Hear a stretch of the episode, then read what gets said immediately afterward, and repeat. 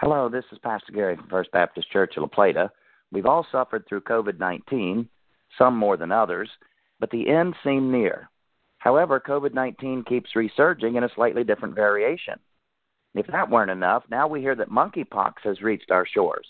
What is monkeypox? It's a cousin of the smallpox virus, which produces skin lesions after flu like symptoms. Oh, yeah, and there's no medication or other medical treatment available. The smallpox vaccination provides protection for monkeypox, so those vaccinated should be covered. However, the U.S. discontinued widespread smallpox vaccinations in 1972.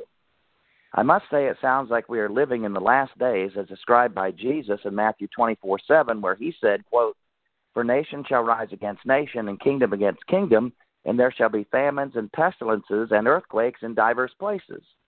The word pestilences refers to diseases. So let's see war, famine, disease, and earthquakes. Yep, we got all that.